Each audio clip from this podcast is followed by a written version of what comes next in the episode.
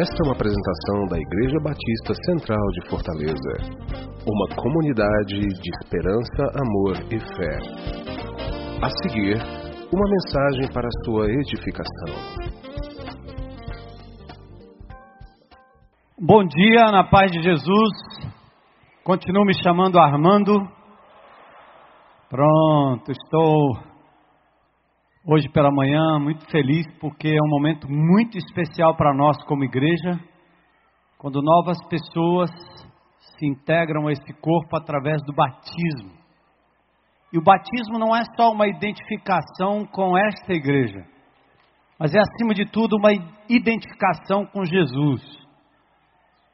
Todos nós, de uma forma ou de outra, nós nos identificamos ou com um time, ou com uma marca, com alguma coisa que nós gostamos de mostrar que nós fazemos parte, um clube ou coisa parecida. Mas não existe nada mais vital e importante quando nós temos coragem para nos identificar com Jesus, sem medo, sem ficar envergonhado, sem ter que dar desculpas, mas dizer em alto bom som: Eu sou de Jesus, eu pertenço a Jesus. Então eu queria hoje pela manhã, antes da gente começar o momento de batismo, deixar aqui um esclarecimento, principalmente para as pessoas que estão sendo batizadas, que também certamente já ouviram isso, mas talvez amigos, parentes e familiares que estão aqui hoje tentando entender o que é que de fato vai acontecer aqui. O que é o batismo?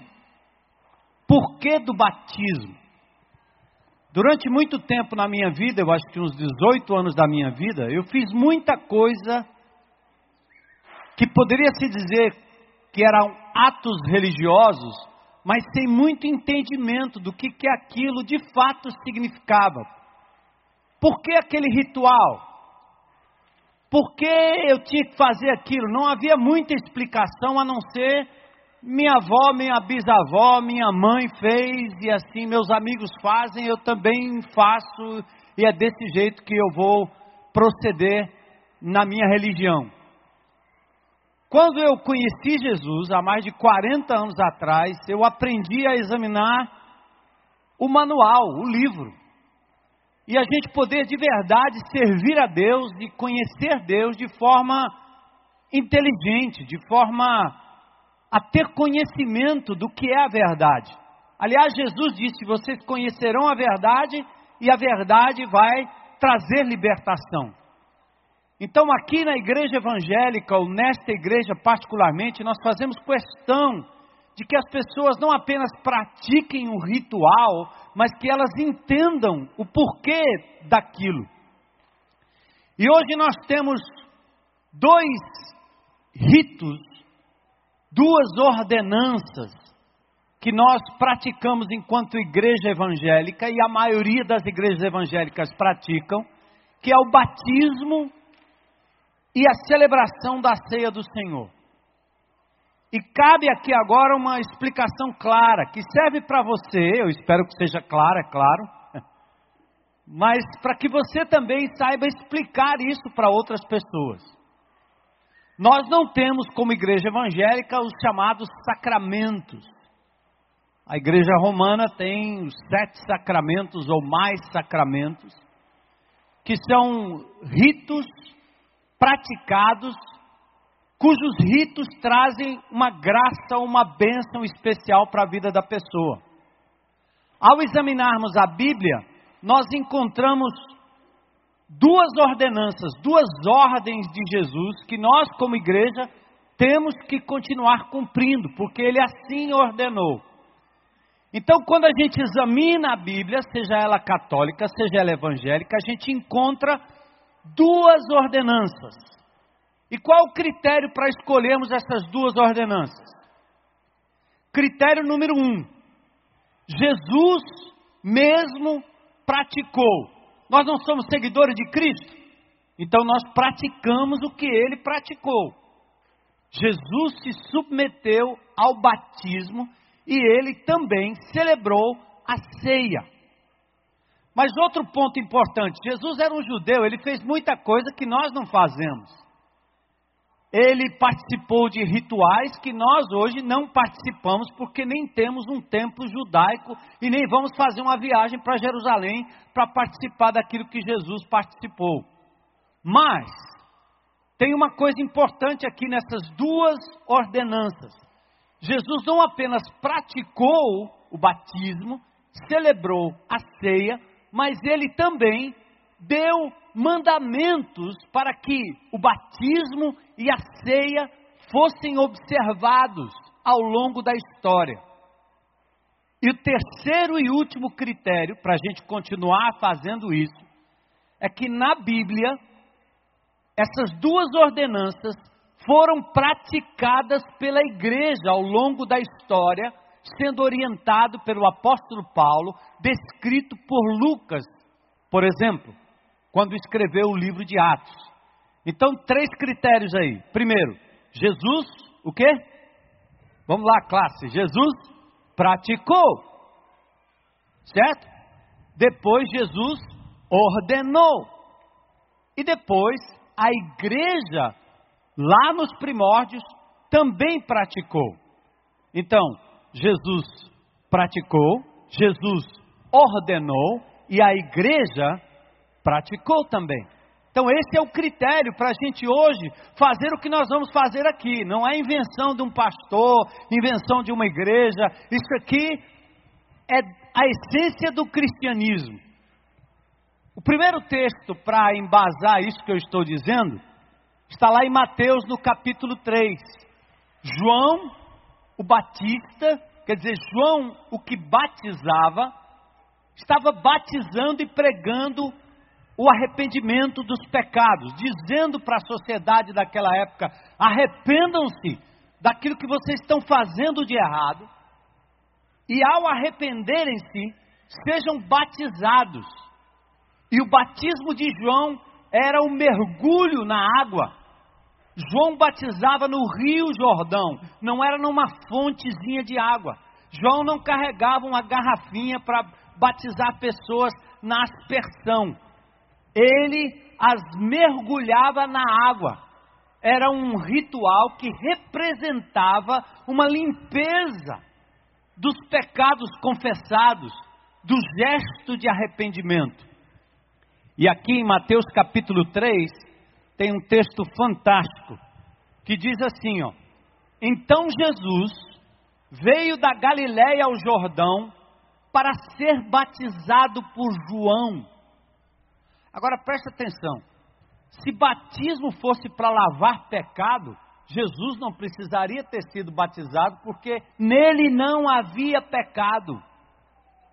É tanto que João diz assim: eu é que preciso ser batizado por ti, Jesus. E tu vens a mim para que eu lhe batize? Tem algo errado. Eu sou pecador.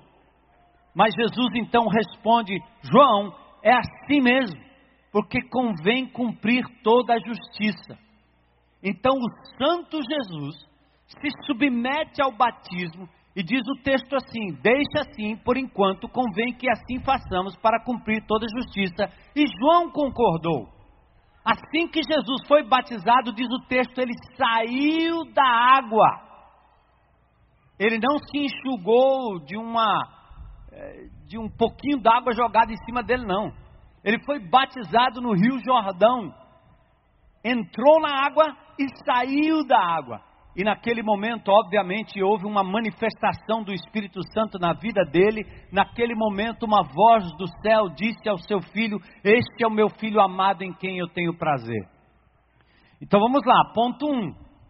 Eu aprendi no romanismo, porque nasci numa família romana, católica, meus pais católicos, espíritas, envolvidos com tantas outras coisas me ensinaram, e eu passei por esse rito quando eu era pequeno, que o nenê tinha que ser batizado, porque senão morria pagão.